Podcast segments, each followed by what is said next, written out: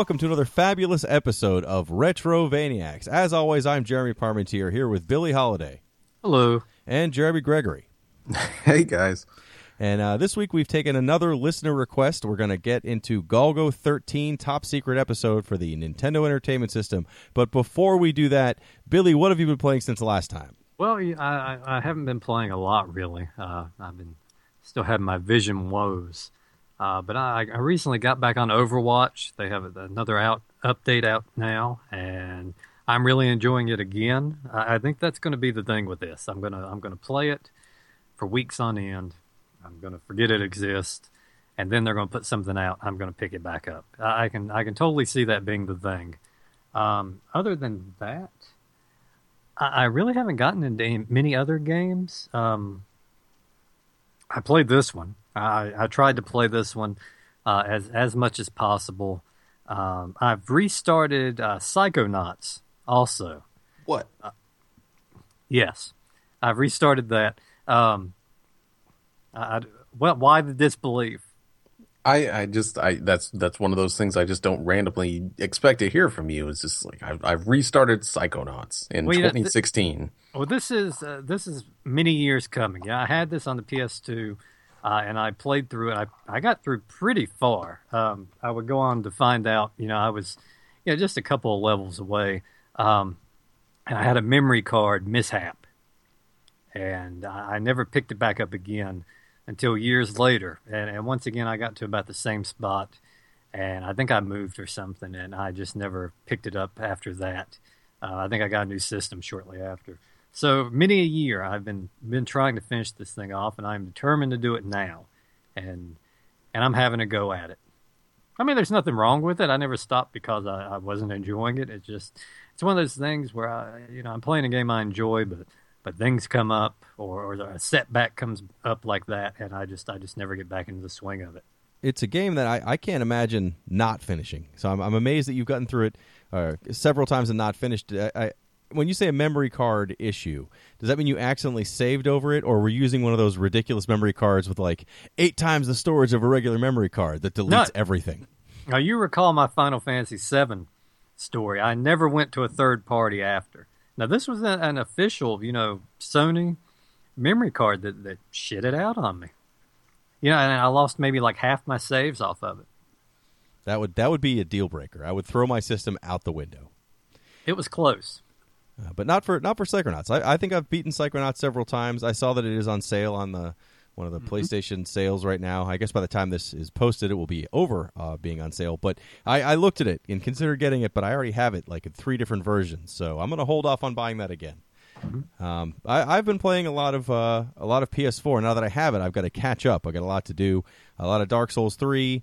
Uh, not a lot to say about it. If, if, if you don't like Dark Souls, it's not going to change your mind. I think, uh, but I love it absolutely. Um, playing some more Uncharted Four. Again, it's the second one I played. I like it a lot. What I spent a lot more time than I expected to be doing lately, considering it's not on PS4, is Dragon Quest Seven.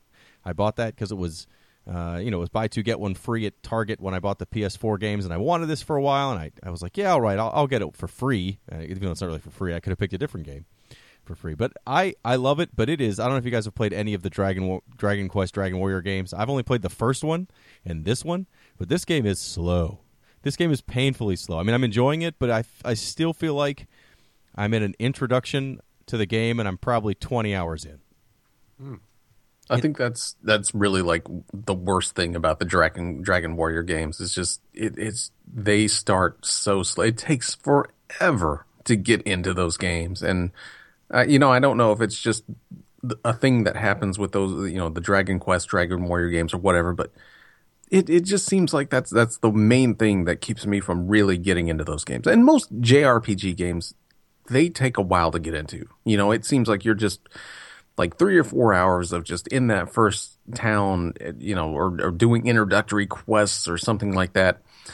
It's not my favorite thing, but those that series of games seems like it takes it. It really just takes its sweet time to get going. Well, you know, I, I, mean, people complain Final Fantasy 13, for example. Oh, yeah, it takes 60 hours to get into the game, and I would agree with that because the first 60 hours you're basically just watching a movie and you hit hit, hit X a bunch. But this this is not that bad. Like I feel like I'm playing from the after the first hour and a half that was literally just talking to people in towns. The, then you actually get into the game and it actually feels like okay, great, I'm playing. You know, you, you get some starter abilities, you you find your party members, you slowly grow. But it seems like it's like they get spend an hour or more on each thing you learn. So I'm I'm about 20 hours in, and I've you know I feel like I've got like six attacks, and it's I, I spend an hour learning each attack, I guess. Uh, but the the story's slowly unfolding. But but that said, I'm enjoying it. I, I kind of like that it's something I can just. I'm not in a rush to beat. I'm just taking my sweet time with it. Uh, which means when I have to do things like play this week's game, I can focus on that for a short burst of time and then go back into just trying to mindlessly level in a in a good old JRPG. But what have you been playing, Jeremy, since the last time? Well, me and Billy need to have a discussion right now because last hey. week or last podcast he mentioned uh, everybody's gone to the rapture. Yeah, which, yeah, yeah, yeah. So that is what is commonly, uh, you know, referred to as a walking simulator. You uh, essentially just walk around and find the the story to the game and, and the characters or whatever. You can't really die. You know, you're not really doing much uh, other than just walking from one section to another, exploring and and fleshing out the actual story to the game. Now, I played about an hour or an hour and a half of uh, Everybody's Gone to the Rapture, and I was really into the story, but I absolutely could not stand playing that game. And oh, at the at the end of by the time an hour and a half rolled around, I was like, I'm not getting anything out of this besides just the story, which I really like. So I stopped playing. I turned the game off, and then I went to like and just found a really good plot synopsis of everything. And I read through the entire thing, and I was like, I don't. You know, that's great. I love the story. I loved how it, you know the the plot synopsis and everything. But I don't think that I would have missed anything. Like if I played through that entire game the way it was wanting me to, all the way to the end, I don't think that I would have gained anything playing through it rather than just reading that plot synopsis. Oh, this this this is absurd. so so hold on, I'm going somewhere with this. Now, I I got a like a random like ten dollar credit on on PlayStation Network. It was just like here here's like ten bucks. I don't know why. So I ended up buying Firewatch, which is what you would consider another walking simulator. Now, I thought I would have the same kind of reaction to this game that I did with uh, Everybody's Gone to the Rapture.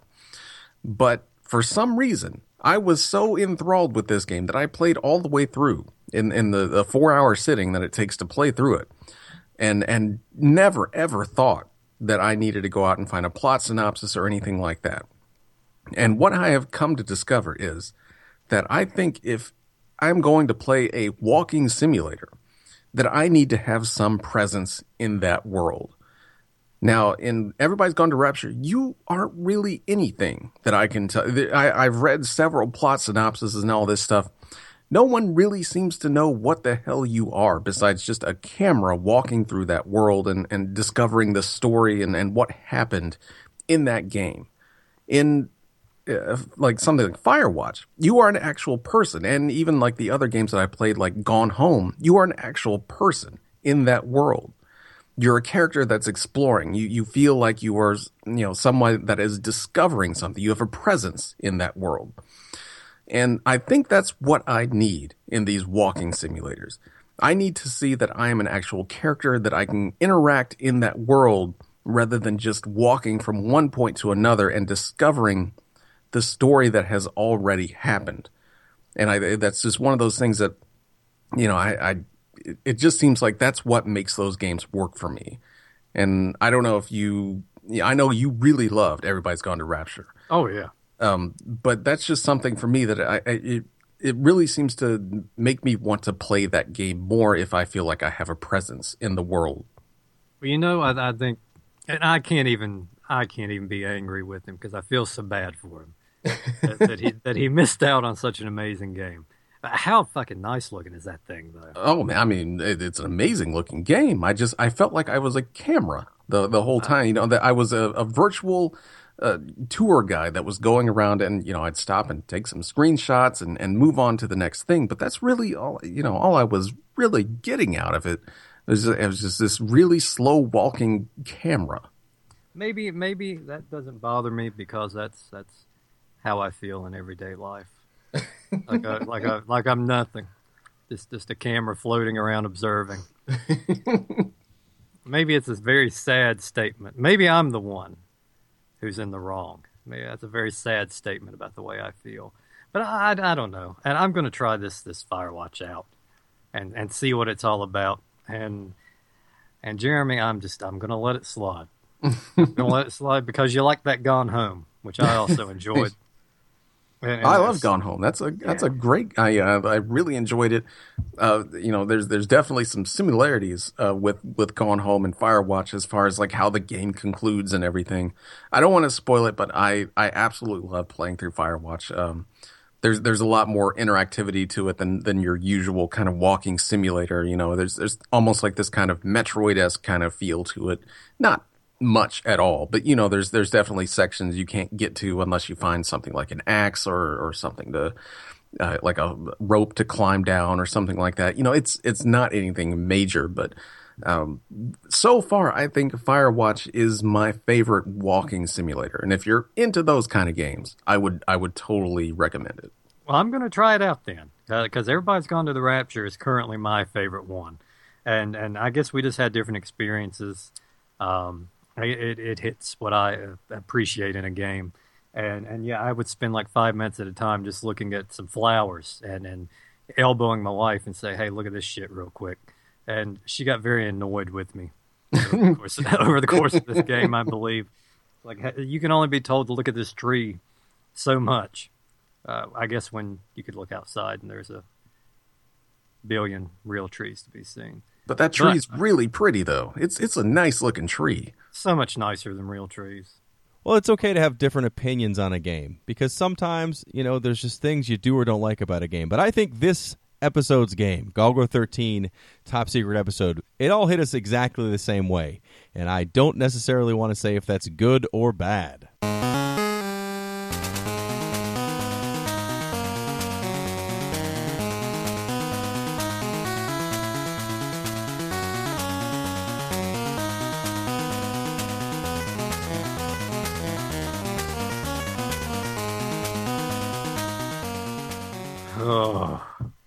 Know what? Every every every episode before it begins, I pep talk myself, and and I tell myself, you know, this is going to be the episode where you don't show your hand right at the beginning. You know, you, you don't make it so obvious, so there, there's a little suspense at the end as to whether or not you think it's a, a game worth playing through. And, and I do this every time, and I always blow it every time, and and this is going to be no different. Um, oh who uh, I, I swore up and down this had to be a Jeremy P. childhood favorite. Uh, the level of it, but no, so a listener did this to us. A listener did this to us, but but to your credit, I did own this as well. so so uh, this this wasn't a favorite of Another, mine. This was another a- piece of the puzzle. This was a, even at the time a regretted purchase. Uh, and actually, the same uh, the same birthday uh, that I picked up the Guardian Legend, I got Golgo 13, and and quickly the Guardian Legend became the game I chose. And maybe that explains why I liked the Guardian Legend so much because it was either that or this.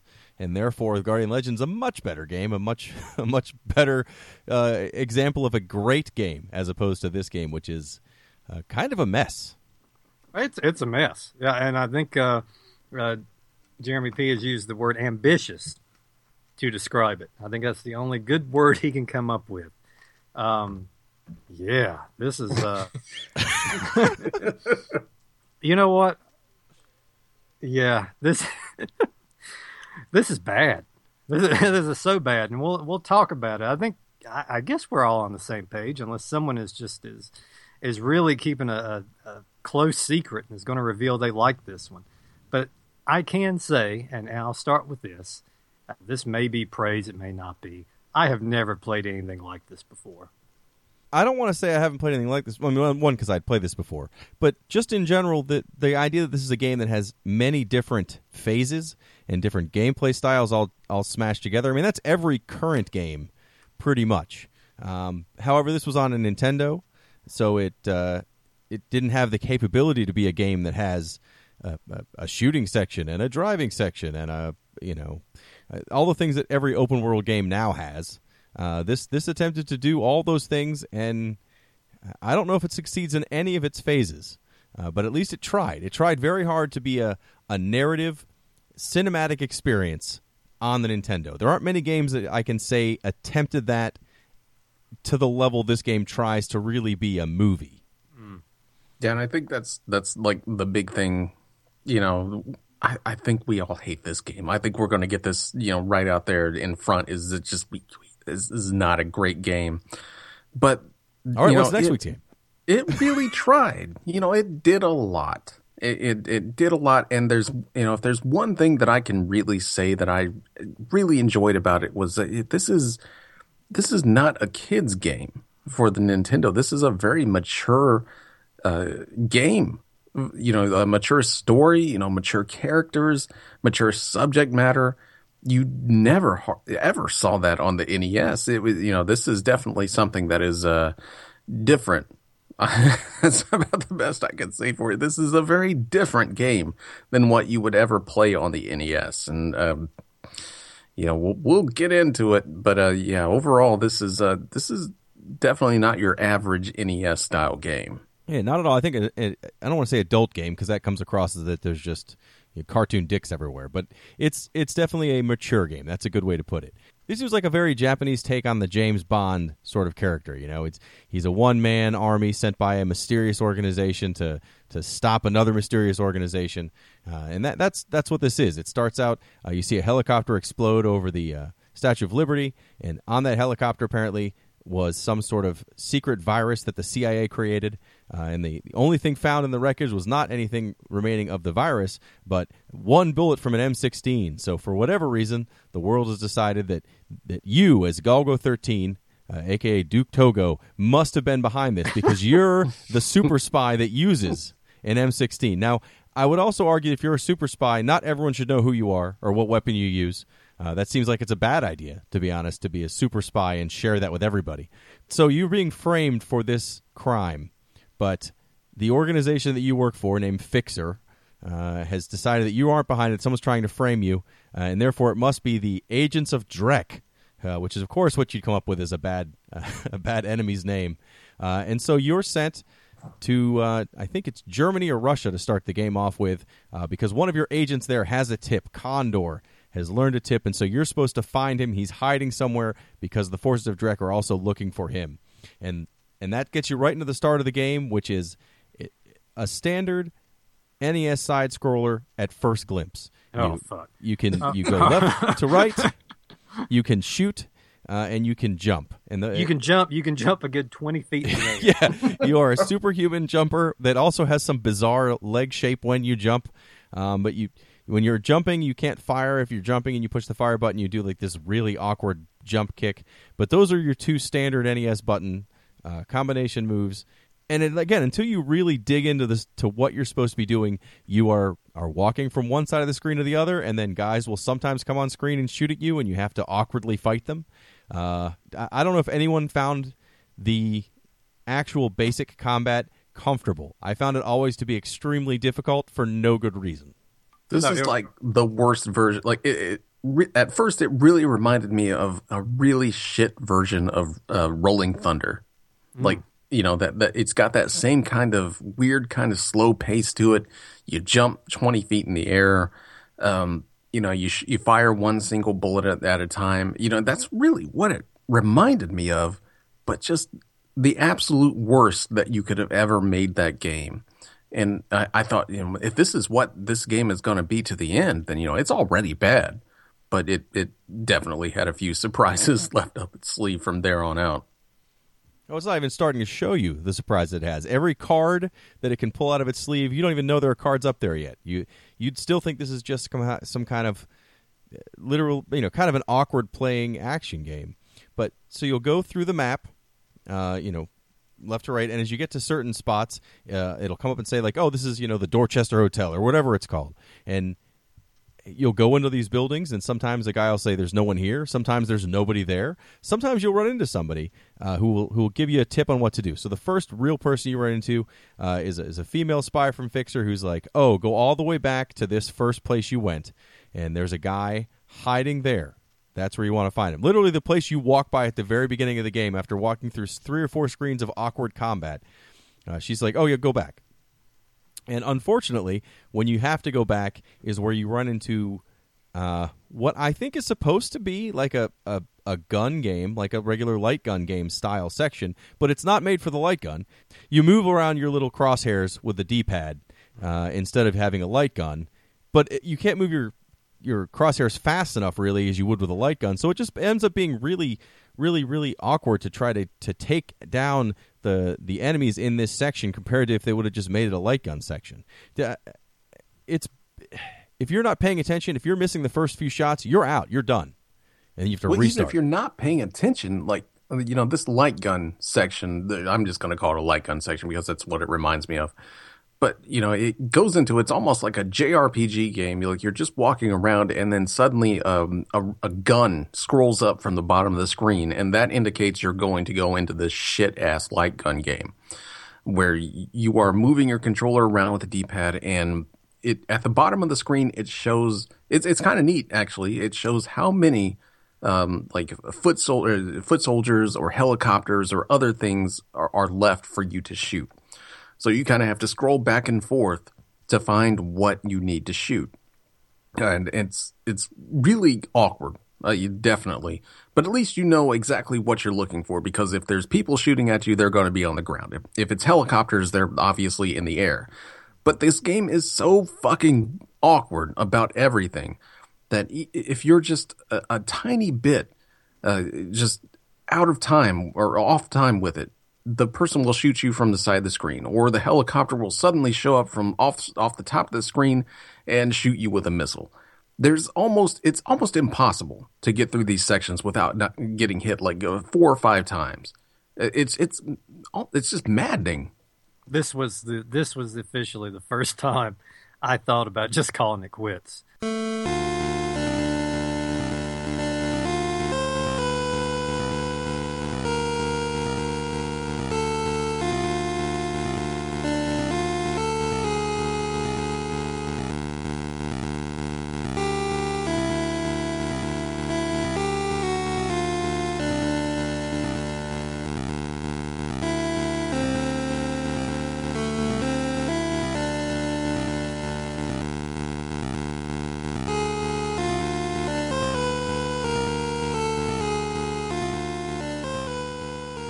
I, I think this is the first game where, after playing it for a little bit, I seriously considered, uh, you know, getting on the chat and telling you guys, "Hey, maybe we can pick something else." This is, yeah, I mean, this. I'll use the word ambitious because that's the only positive word we can use. Yeah, I mean, this is, I mean, what they're going for is is is very impressive if they can pull it off. Uh, shit, Uh, you know, the side scrolling part's bad enough. This was just dismal. And you think, all right, maybe we're just going to alternate between you know, side scrolling and the shooting.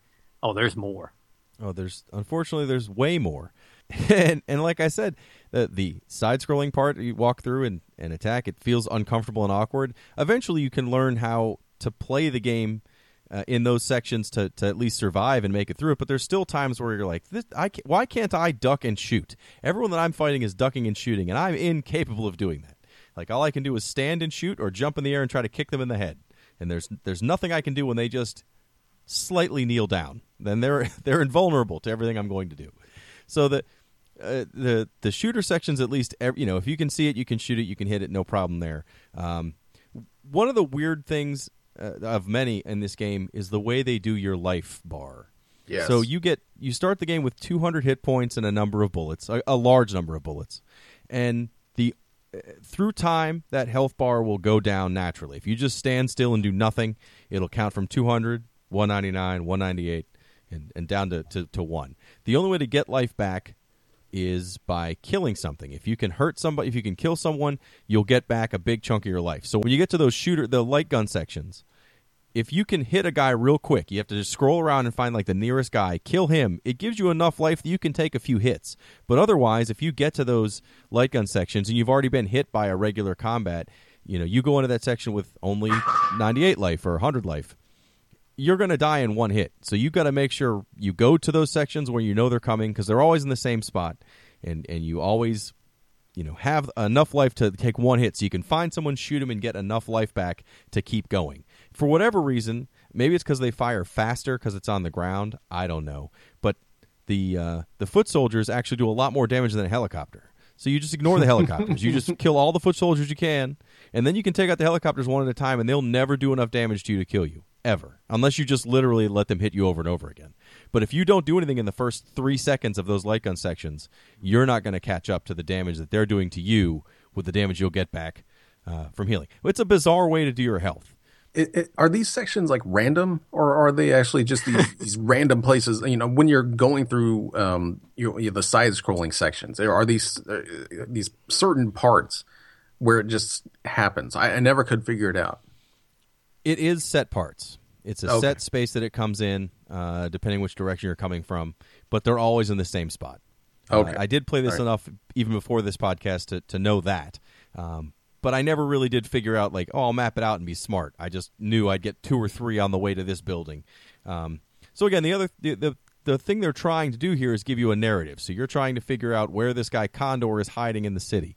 So eventually, after enough of these, I think it's two each direction, of the light gun sections and fight your way to get back to the very first building you passed, the very first subway station you passed. Uh, you'll meet this guy Condor who's supposed to give you a tip, but oh no, someone kills him before he gives you the final tip of uh, of who's coming after you and why they're doing this. But he does say that uh, you need to go back and talk to someone at this hotel. So you go back to one of the hotels, which is where you run into the first sex scene in the game. Oh yeah. Now it's a Nintendo sex scene, and and it's not graphic by any way, shape, or form. But you gotta, still, you got to use you got to use the old imagination with it. Right. It's always and there's this happens several times in the game. You'll go to a hotel, you'll run into a female agent who gives you the tips that you need to do in her hotel room, and then she's like, "But there's nothing you can do about it tonight."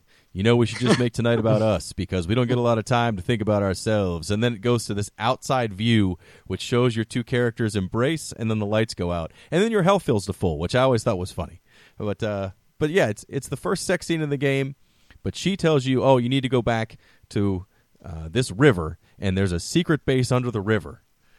And that's where you get to another section of the game, which is an underwater scuba section. Oh Lord, help us!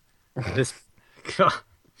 oh man, you know every if this was a modern day game, I, I would be excited every time a, a, new section popped up. But this game is already I've lost faith in it. It couldn't do the side scrolling at the beginning right. You know, he couldn't do the, the gun part right. Uh, I was horrified. I, was horrified when I got to this part. The reputation that, you know, underwater sections have in video games, uh, and coupled with this game, I was terrified what what I was going to play. I actually don't think it's that bad. I think the underwater section of the game probably plays the best of all the sections they offer, um, but it's still a little awkward. Things come at an angle that you can't really avoid too well. You still have your ridiculous health bar that goes down naturally and goes up only when you shoot things. Uh, but what makes the underwater section honestly the worst one seaweed hurts you which is always awful in every game i think that's i blame turtles for that for the rest of my life anytime there's a game where seaweed hurts you i just want to throw the controller um, but you'll go through this underwater section which does of course have more of those what would be light gun sections where you have to fight submarines with a with a spear gun uh, so you'll you'll you'll go through those sections. It almost feels almost the same as the other 2D side-scrolling sections. But at the end of this water section, you come to a fortress, and that's where it becomes a first-person shooter. God. But a very slow first-person shooter, almost like an old um, wizardry style uh, dungeon RPG. You know, it's like you go forward, it goes forward one block and then you can look left or right, and then you can go forward again, and it goes up one block. And things that you're fighting will appear like right there. If you see if there's a guy down the hallway with a gun, you won't see him till you're in the square with him. Uh, and it's a very every block looks the same. These mazes are ridiculously hard to figure out. This is like one of those things that you literally have to map out on graph paper if you want to even like figure out how to get through it. Now, I made it through the entire first Russia section of the game before you move on. And, you know, it's it's a bullshit game all around. But then you get to this dungeon, and this was the first area of the game. You know, when when it first when an NES game comes up with a first person's perspective, that's usually where you just have to stop and just like question what is happening in this game because it, it, it's just the NES is not a first person style console. It is very much just what it does best, which is side scrollers and Mario style games. It it it blew my mind. You know, not only has this game just been a terrible side scrolling action game, not only has it been a terrible light gun game, not only has it been a terrible uh, shooter game overall, but then it throws the first person shooter dungeon game on you. And if anyone's played Fester's Quest on the NES, this is almost oh, exactly oh. like that. It's, it's Yeah. exactly like the setup. You're, you're one frame. If you want to move forward, you are going to move one section forward this is probably you know for any younger people listening to this that, that think about first person games you know you think it's it's kind of smooth and you're moving through no you're, you're not doing that at all this is very much just you press forward and you move a, a s- a s- maybe like a square forward if you if you have like know what graph paper is that's what you're doing you're just moving to the next square and in in the size of these things, you know, there's multiple levels, there's multiple things, items that you can find in these dungeons that it, it it's absolutely impossible to move through these these sections unless you are mapping them out or you just get lucky or something. I don't know. But this was the point in the game where I was just like, I can't. I, I don't think I can actually keep playing this game anymore after this. I you know I made it through it, but after that I was just like, this is you've tested my patience, Golgo 13. I, I can't do this anymore. Yeah, this is this is it. This is the culmination of everything, and and I was playing that, and that's also that. I think that was my breaking point. I went on for a little bit longer, but I was I was running on fumes at this point in time. I, I was already you know trying to pull up the YouTube video to finish this thing up, but yeah, I, I thought about games like fucking Friday the Thirteenth, Fester's Quest. And you know the saddest thing when I was thinking about Fester's Quest, I thought to myself, I would rather be damn playing Fester's Quest right now. Well, then you're going to love next week's game, Billy. But I no, I wouldn't do that to anybody, including myself. I am not going to play Fester's Quest. There has to be some valid reason to play it, and uh, other than just to torture ourselves. So that won't be coming up. And a note to any listeners: we will not honor the request to play uh, Fester's Quest. unless you donate to our to our podcast, then we will gladly play Fester's Quest. No, but uh, the the first dungeon you get to, if you go through the underwater stage and you stay just literally left to right at the very end of the right, uh, you know, wall of that section is where this fortress is, and I'm, I'm assuming that's the one you went to, Jeremy. And I don't know if you if you got past all this, Billy, or if you kind of got through this first dungeon and were like, I don't even know what's going on. As a kid, this is as far as I ever got. I got to this dungeon, and I, I even got out of it many times, but but it never went anywhere. It's like you just kind of do a big circle, and it spits you back out in the water. And I'm like, what is the? I, I didn't find the person I'm supposed to find. I I couldn't do anything. That's because that's a fake base. You'll map the whole thing out, and there's nothing in there. There's nothing to do there but go through traps and kind of figure out how the dungeons work. Because it turns out in the water section you just went through, and that you're back into when you go through this first fake uh, fake underground dungeon section, you can go down, and there's a whole other layer to the underwater section. I never knew this, and I played this game easily for like three years when I was a kid, on and off. And I never knew you could go down a level in the water. Yeah, I had to watch a, a playthrough because I was just like, what, you know, I, this doesn't make any sense. Why am I just circling around to this thing? And by that point, I had just lost all patience with this game completely. So I, I turned to a, a long play on YouTube to see what I was doing wrong. And, and yeah, it, it's just a, a whole nother level downstairs, essentially. And, why would you think you could do that? It doesn't make any sense to me. No. I mean, you know, I, I we talked about Goonies 2 before. It same thing kind of happens there, but for some reason there it made sense to me and it was fine. Maybe it's because it's a Metroidvania style map anyway, so you're used to going up and down. This game never offers that until this point, and then all of a sudden you're like, oh yeah, I can go down. Why not? It, it's it was infuriating when I figured out like it's like maybe I would have gotten farther with this game as a kid. I, I didn't really have a lot of problems once I realized how it played up to this point. I just never could figure out what to do. Uh, no, it turns out I'm wrong because if you do go to that bottom base, it's way worse. It's another 2D side-scrolling action section with the the weird jump and the pistol. But now you're fighting against missiles that just shoot out of the ceiling and hurt you for immense amounts of damage. There are laser guns you can do nothing about other than try to jump over awkwardly.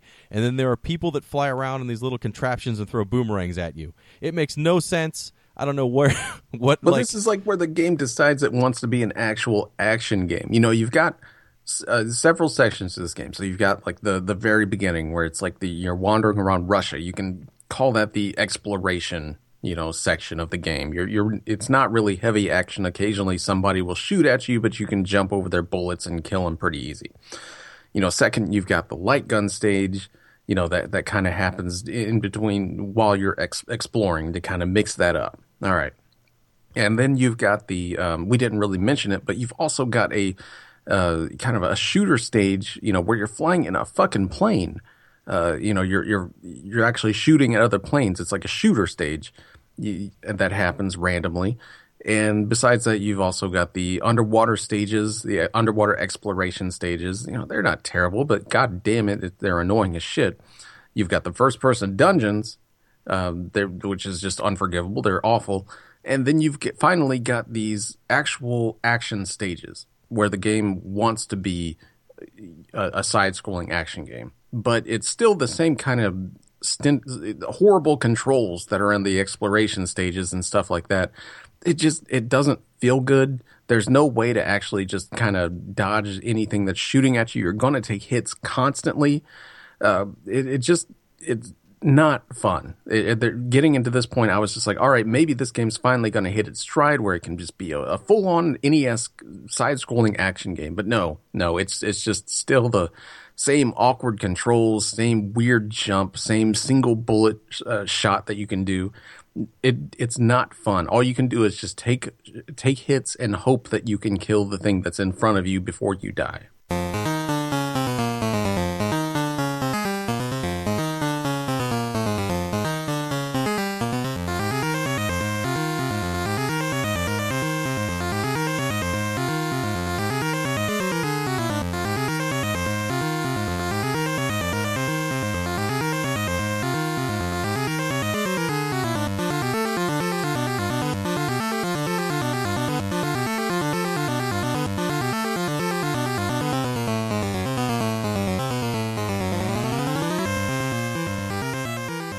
Much. I mean, that that's unfortunately how the game boils down most of the time. Is just if I can get through this screen and get you know kill this guy and get enough life to keep going, you know, hopefully I'll get far enough to where if I die because you only have the one life, when you die it goes back to the title screen, but it'll say you know instead of saying Golgo 13's top secret mission one, it'll say Golgo 13 top secret mission number two, and it it keeps adding up all the times you die.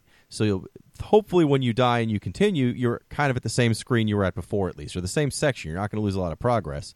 I didn't know this, and and I saw this on Wikipedia, so there's a chance that it's not correct. I do want to put that out there, but it apparently you have 52 lives, and if if you go through all 52 What? lives, then it starts you back again at the beginning. So that's not anywhere in the manual. I, I had the manual. I looked at the manual, it and and I checked it again for this.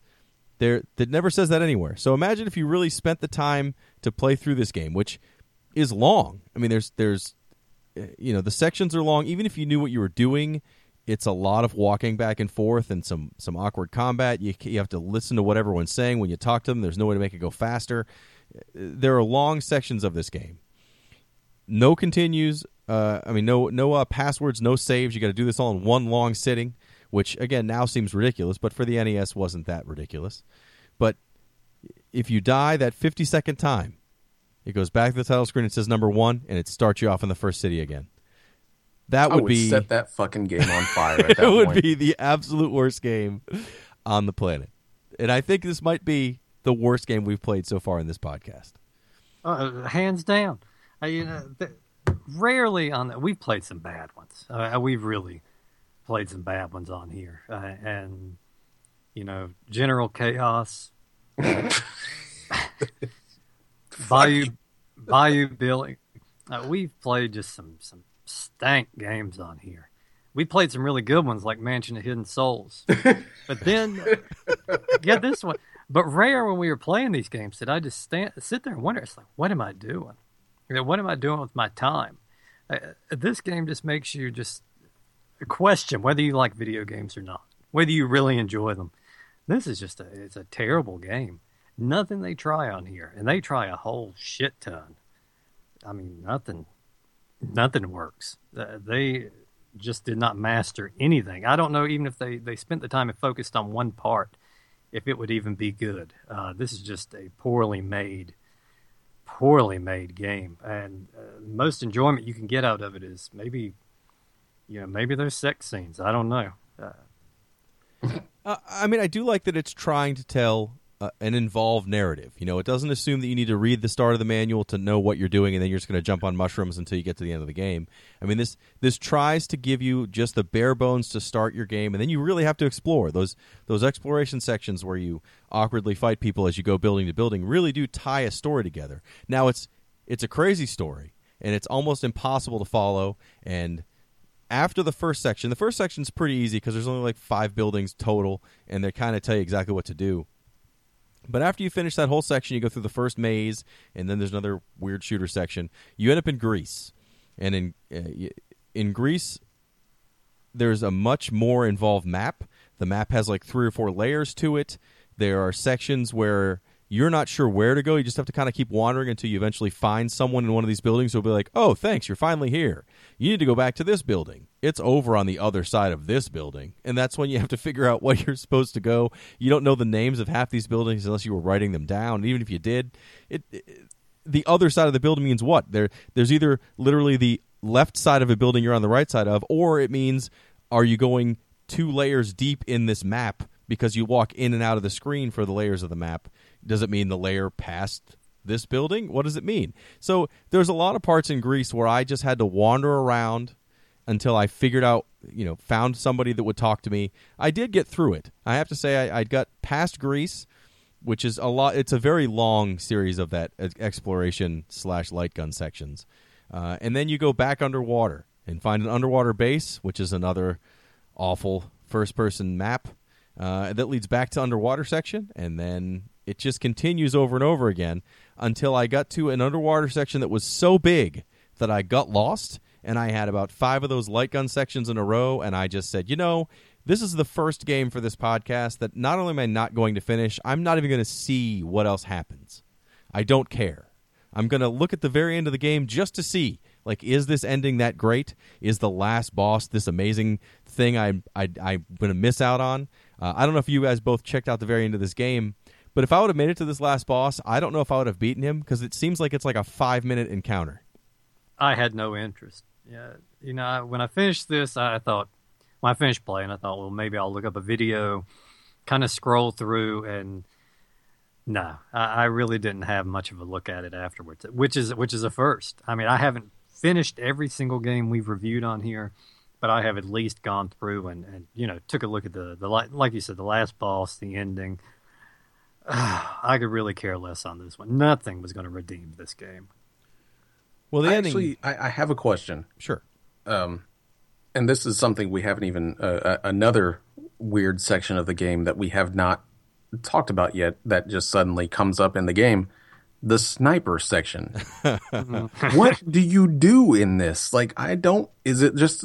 Do I not have to do anything, or do I? I it just seemed like it was like it just happened and I don't really think I did anything. And I was really confused as to what happened. You know, at, at the end of the first level or something, it comes up, you know, with this kind of neat little cinematic that you know that it's, it's time to snipe somebody. You're going to snipe the person that's it's responsible for all this bullshit in Russia. And you know, it it shows you come up and you're just in this super weird kind of sniper rifle aim and I at that point I didn't know what I was doing. The game kind of shows like a little uh, square a box at the top that was like you, you got to press A to zoom in or or whatever it was. But I didn't understand what the hell I was doing. when that happened. And somehow I passed it. I don't know how, but it just happened, and I was like, oh, well, I guess that that was a thing. it is infuriating what that section is. So you after the first flight section, that's like the shooter uh, where you fly, you know, and take out airplanes and stuff. You get to the part where you're supposed to snipe off this helicopter, uh, a guy off a building who's going to snipe your contact in Russia, and it says you, you fly by on the overall screen. You fly by one big building. It looks like the top of the Empire State Building or whatever. And so then you're in the helicopter and you'll you'll point at that building and you, you can't get any closer. It's like use the D pad to get closer to the building. What they mean is hold to the left or right and you'll eventually just keep scrolling over until eventually it's like it gives you a bigger version of that same building. Oh my god! No, I thought it was that there were two buildings there. Yes, And I was, but I was like, but they don't show me a second building. How would I know to look for a second building? But no, it's it's that that's when you hold down the right or left button, it it zooms in slowly by essentially rotating you all the way around until you're back in front of the building, and it's zoomed in where you can see the sniper, and then you Oh. basically just go put your mouse over or mouse your your cursor over it and hit the A button and you snipe him. It's it's totally again for the purpose of a narrative okay, I can I can live with that. But it it seemed it, there's no skill involved because there's nothing. It's not like if you take too long, he'll snipe your guy. There's nothing else involved. It's just Right. You keep doing it until eventually you figure out, oh, if I push over to the right all the way, there's another building, and then you just angrily continue to see how this game's going to go, and it never gets any better. It- It's a lot of things like that in this game where they you could tell they had a, an idea that this is where they want this game to go, and, and here's how you get the narrative there, but they didn't spend a lot of time on the actual implementation of getting you there. It in that way only does this remind me of Deadly Premonition. Because there's a lot in Deadly Premonition where you can tell, like, I want you to get through this section, and this is what's next, even though it's crazy. But then the actual implementation of getting you there was it took 20 minutes to code, and that that's how this whole game feels. Uh, It's just there's no reward like there is in Deadly Premonition. It's just more of the same. You know, once you get past Russia, you're just going to go into a more involved stage of what you just did, of the various weird shit that you just did in in Russia. You know, you're just going to do it again over and over. It's just going to get harder and more obtuse. And and that just seemed like what was going to happen. And yeah, like I was like you, I got to uh, Greece or whatever was after Russia.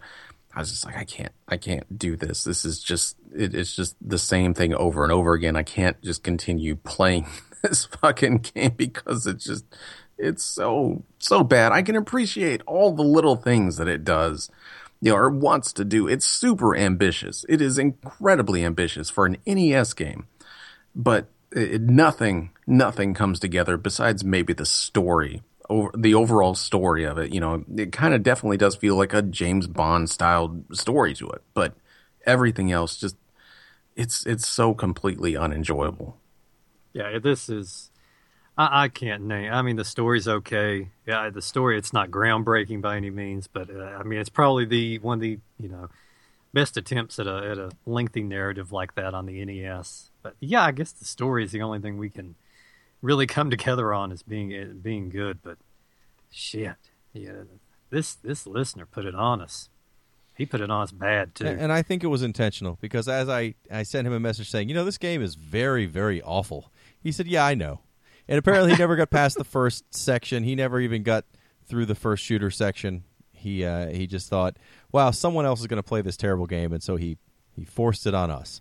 So thanks, listener Marty, for giving us this amazing game uh, that we we can all agree is not very good. I will say, if you do manage to to get to the, if anyone's ever gotten to the last fight of this game, it is another one of those light gun sections where you fight against a cyborg who keeps coming back to life in these tubes, and I don't know how you'd ever figure out how to fight him. Ever. It's a long fight that you basically have to keep fighting him off until he dies, and then you can take a few shots at parts of the tube, but only certain parts of the tube. And when you break all the tubes, then it kind of transfers into this other computer thing.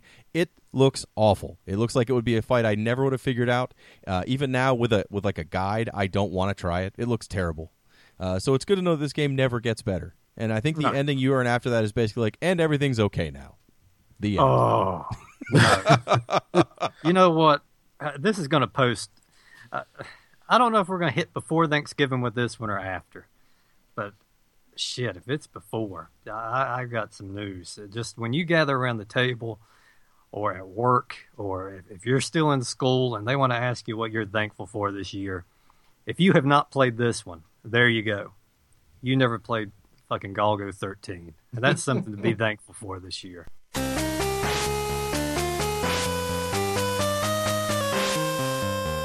You know, I've I, I've got a hypothetical question here uh, for both of you.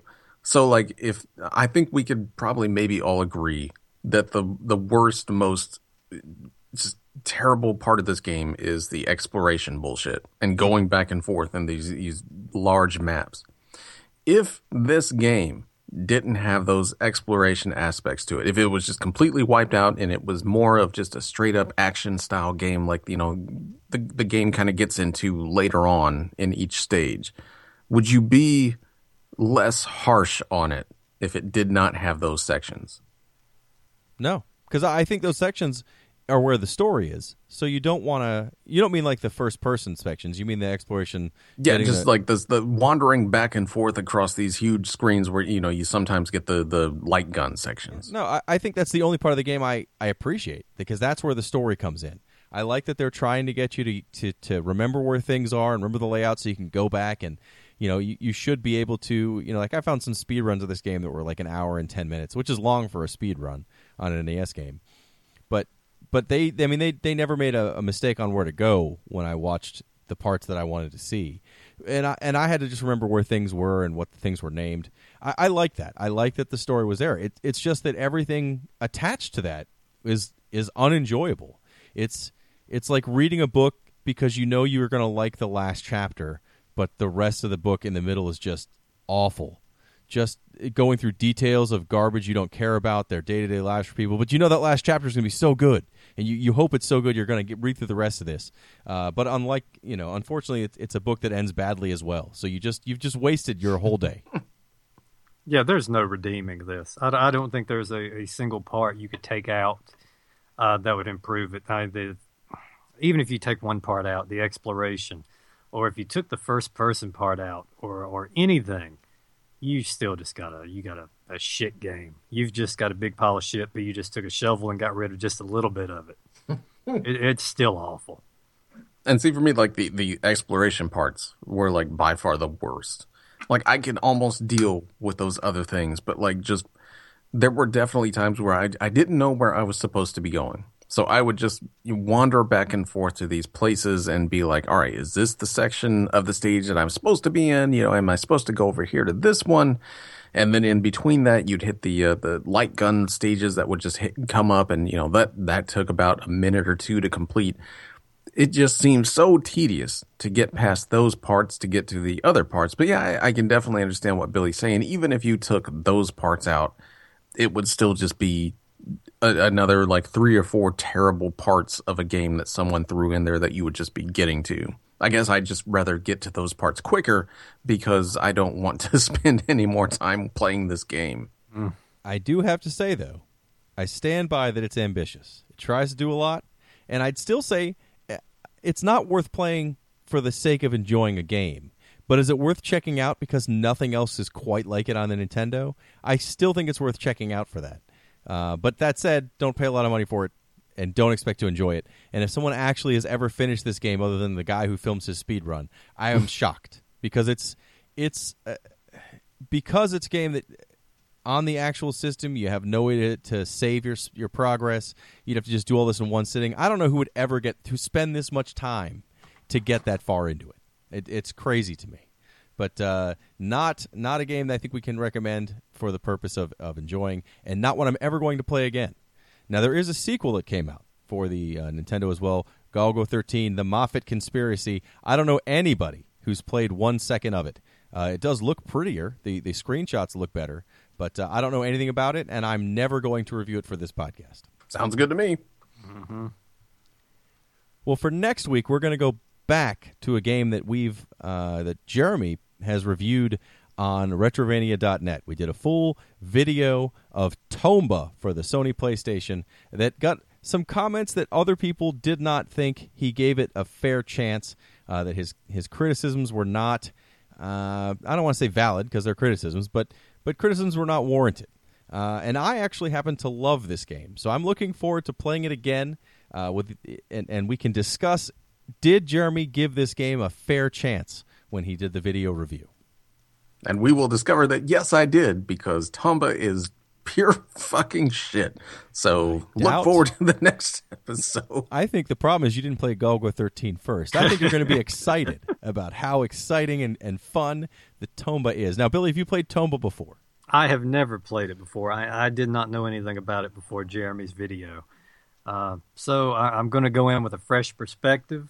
I'm going to try to forget this game. I recommend everybody, all of us, do that. Because, yeah, I don't want it to, to kind of, I don't want the cloud of this to hang over Tomba and, and to, to influence my opinion wrongly. I, I'm excited to see what Billy thinks. I know what Jeremy thinks. He knows what I think. And we're not going to change our opinions because I've definitely played through Tomba several times, and he has hated it every time. But it'll be interesting to see what Billy thinks. Uh, but do we have a listener question for this week's episode? We do actually, and this one comes in from Nicholas 4K. And he writes in to ask, Hey guys, love listening to the show and all, but after the Kid Icarus episode, I got to wondering if there are any classic NES games that you absolutely loved back then that if you played them today, you wouldn't like as much. I mean, Yeah, I think, I, I, I think I think that uh, personally, I I think I mean there's probably a handful. Um, if if I want to be completely honest, uh, to go back and play, I think a lot a lot of the NES games, especially the ones that kind of uh, fell into being super repetitive. Anything that had uh, you know just a few levels that you kept repeating over and over again. I I tried to go back and play Donkey Kong, and uh, maybe a month or so ago, and I just I couldn't do it. I don't know. I, I have less attention span now as an adult than I did as a child. And you know, the first time you beat those first few levels and it starts over, uh, what's left? Uh, what's left? I, don't have time to sit down and and you know amass a, a gigantic high score. Um, probably the biggest one though is, and I don't know if this is probably it's not considered a, a classic by any means. I fucking love that Metal Gear for the Nintendo and I played that thing endlessly. My father played that thing. He called the Nintendo Power Helpline on a couple of occasions over this game, and it just it was everything around our house for for weeks. Uh, but everything I see about it now, it just I don't think that's a game I could could stomach for you know more than a few minutes. So yeah, I mean I think there's a lot of games, and and not because they're bad games, but just because I think I'm uh, much different now um, as far as what I can tolerate and and how long I can sit down and kind of do something super repetitive. There are plenty of games that I think fit. That they- they're games I love now, but if I tried to play them now without have ever playing them before, uh, would I still like them? I mean, games we've reviewed for this podcast. I think Guardian Legends a great example, and I'm I'm the only person that loved it, and and I, I still stand by that. It's great, but clearly that was kind of one of the reasons I kind of wanted to do that game and why I wanted to do some of the games I picked. Is is this really a good game, or am I just a crazy person who was forced to play this over and over again, and now I love it? Um, I think uh, uh, games that other people consider classics that I don't know if I would like at all if I had never played them before. Uh, Super Mario Brothers Two is is a game that I I do love it, and I've played through it a million times. But even when it was new, it took me a while to get into it. I mean, it had a lot of push on Nintendo Power. A lot of my friends had it, you know, but all of us were kind of like, yeah, this is not as good as Mario. But eventually, you, you come around, you like it. Um, that said, I don't know if I could play it from start to finish without warp zones and and enjoy it, or if I would just get bored and turn it off because it's very repetitive, it's very long, and it's very different from all the other Mario's. Um, even uh, Castlevania 2 that everybody else on the planet but me hates. I, I love that game, but now I, I don't know if I have the patience to figure it out. I mean, again, when you only have one game to play for six months at a time, you'll spend the time to figure it out. Also, I'm pretty sure friends of mine had kind of figured out a few things to we talk to each other back and forth to figure out the game. But if I would have bought that game now, I would think this is a broken mess. This game doesn't go anywhere. This doesn't do anything. So I'm sure there's plenty of classic games uh, that that I would not appreciate now that I still love because I played them a million times. I guess for me, you know, a, a lot of those the games that I review on YouTube were were kind of me coming back to them and and seeing what I would think. And one of them that I was actually really surprised that I shouldn't have been surprised with was uh, Top Gun for the for the Nintendo. Uh, as a kid, like you know, that was like the game for me. Like I loved that game. I, I was a huge fan of the movie well, not so much of the movie just because the the F fourteen Tomcat that was in the movie, and I liked uh, that plane a lot. And that was one of the very few games back then that I could play that was like, you know, you're actually in that that fighter jet, you know, and and you can shoot things and shoot other jets and and do cool stuff. And that is an all time classic for me. But coming back to that game and, and reviewing it, I was like, this is probably one of the worst NES games that you could probably ever play. It's just horrible. It's not fun at all. Um, it, it's aged terribly. And, it, it, you know, back when I was a kid, of course, I recommended it to everyone. I was like, you got to play this game. You know, you, you're just, you're in a fucking F 14 Tomcat. You're literally blowing up an aircraft carrier and a, a spaceship, you know. It's amazing. But like, um, coming back to it now, it's just, it's not good. It, it's, I, there's, if I had never played it as a kid, and played it now, I was just like, this is the absolute worst game that I, you could ever play on the Nintendo. But uh, nostalgia goes a long way with some of these things, and you can definitely still see, you know, if you played it back then, like I did, you can still see some of the reasons that you really enjoyed it. But you, it just doesn't hold up to to what it used to be, and you know that's that's kind of a shame with with a lot of those games. And for those people that that you know these days, like the kids, are just like, how could you have liked this game?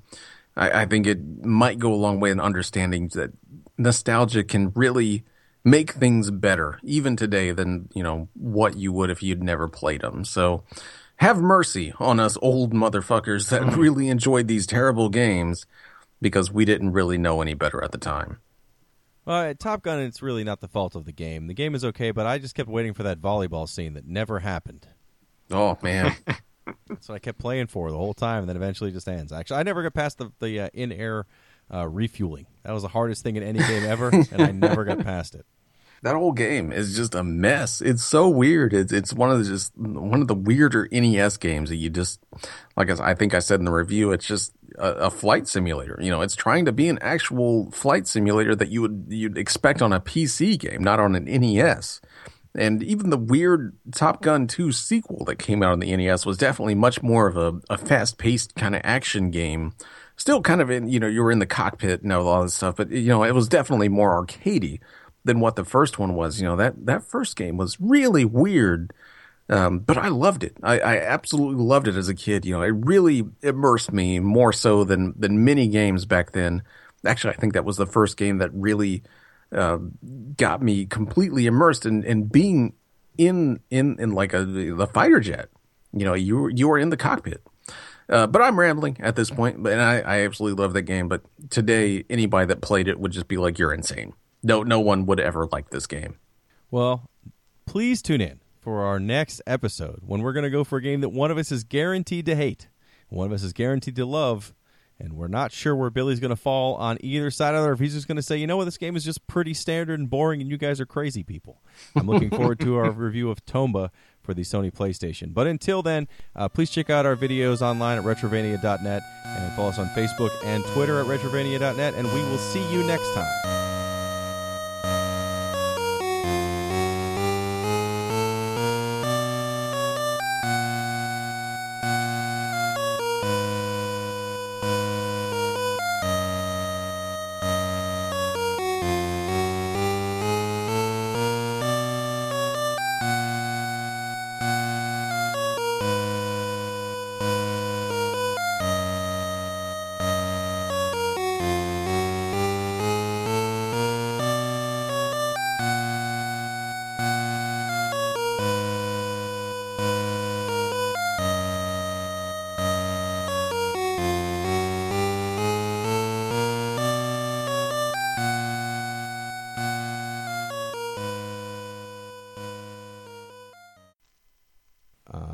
Try that again.